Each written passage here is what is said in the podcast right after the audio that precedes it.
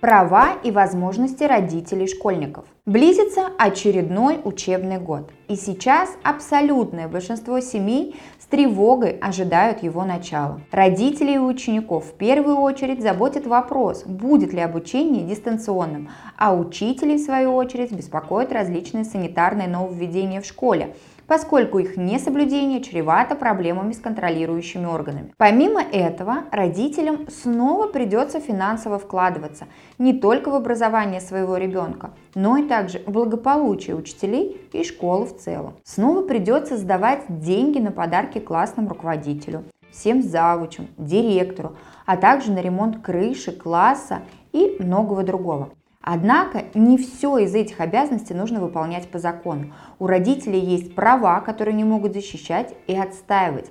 Поэтому в преддверии нового учебного года нам хотелось бы подробнее поговорить о правах и возможностях родителей школьников. Обязательно досмотрите наш сегодняшний видеоролик до самого конца. Расскажем, на что имеют право родители школьников и какие у них есть возможности в области образования. Не забывайте ставить лайки и, конечно же, делитесь с нами вашим мнением и вопросами в комментариях к этому ролику. А еще теперь на нашем канале каждую неделю в 18 часов вас будет ждать прямой эфир с обзором новостей недели, на котором вы также сможете задать свои вопросы и получить юридическую консультацию прямо на трансляции. Ставьте напоминания.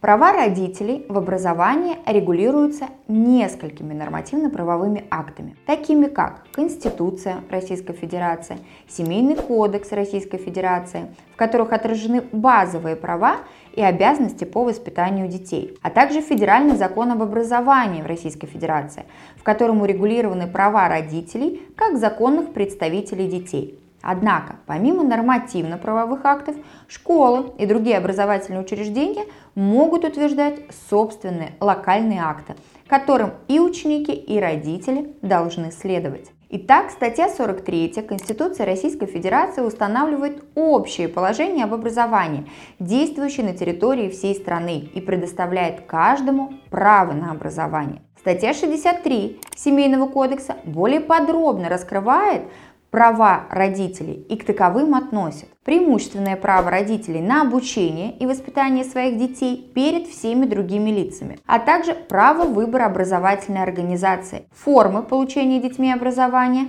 и формы их обучения с учетом мнения детей до получения ими основного общего образования. Законодатель выделяет формы получения образования, формы обучения и формы реализации образовательных программ. К формам получения образования отнесены получение образования в организациях, осуществляющих образовательную деятельность, получение образования вне организации, осуществляющих образовательную деятельность. В рамках последней формы закон об образовании выделяет семейное образование и самообразование. С 1 по 9 класс такая форма обучения называется семейной, а вот в 10-11 классах самообразование. Таким образом, если родитель считает, что образование, полученное дома, будет гораздо лучше того, что предоставляет общеобразовательная школа, он вправе перевести своего ребенка на семейное образование. Если же вдруг изменится обстоятельства или же родитель посчитает, что ребенок отстает, например, от своих сверстников, то закон предусматривает для родителей и право вернуться к очной форме обучения. А вот положение статьи 44 Федерального закона об образовании содержит четкий перечень прав, предусмотренных для родителей, и к ним относятся право выбирать с учетом мнения ребенка, помимо формы образования, язык образования, курсы, дисциплины из перечня предлагаемого организацией, осуществляющей образовательную деятельность, право знакомиться с содержанием образования – используемыми методами обучения и воспитания, образовательными технологиями, а также оценками успеваемости своих детей. Право защищать права и законные интересы обучающихся. Право получать информацию о всех видах планируемых обследований психологических, психолого-педагогических, обучающихся. Давать согласие на проведение таких обследований или участие в таких обследованиях отказаться от их проведения или участия в них, получать информацию о результатах проведенных обследований обучающихся, право принимать участие в управлении организацией, осуществляющей образовательную деятельность, в форме, которая определена уставом этой организации – как правило, это создание родительских комитетов и комиссии по регулированию споров между участниками образовательных отношений. Право присутствовать при обследовании детей психолога, медика, педагогической комиссии, обсуждение результатов обследований и рекомендаций, полученных по результатам обследования, высказывать свое мнение относительно предлагаемых условий для организации обучения и воспитания детей. Однако нередко права школьников нарушаются.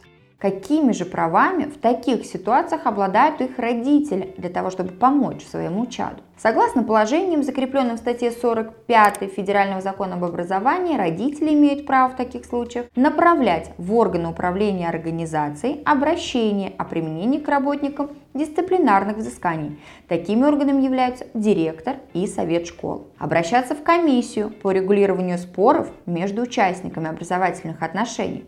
Такая комиссия имеется в каждом образовательном учреждении и состоит из равного числа представителей родителей и представителей работников организации. Использовать незапрещенные законодательством Российской Федерации иные способы защиты прав и законных интересов.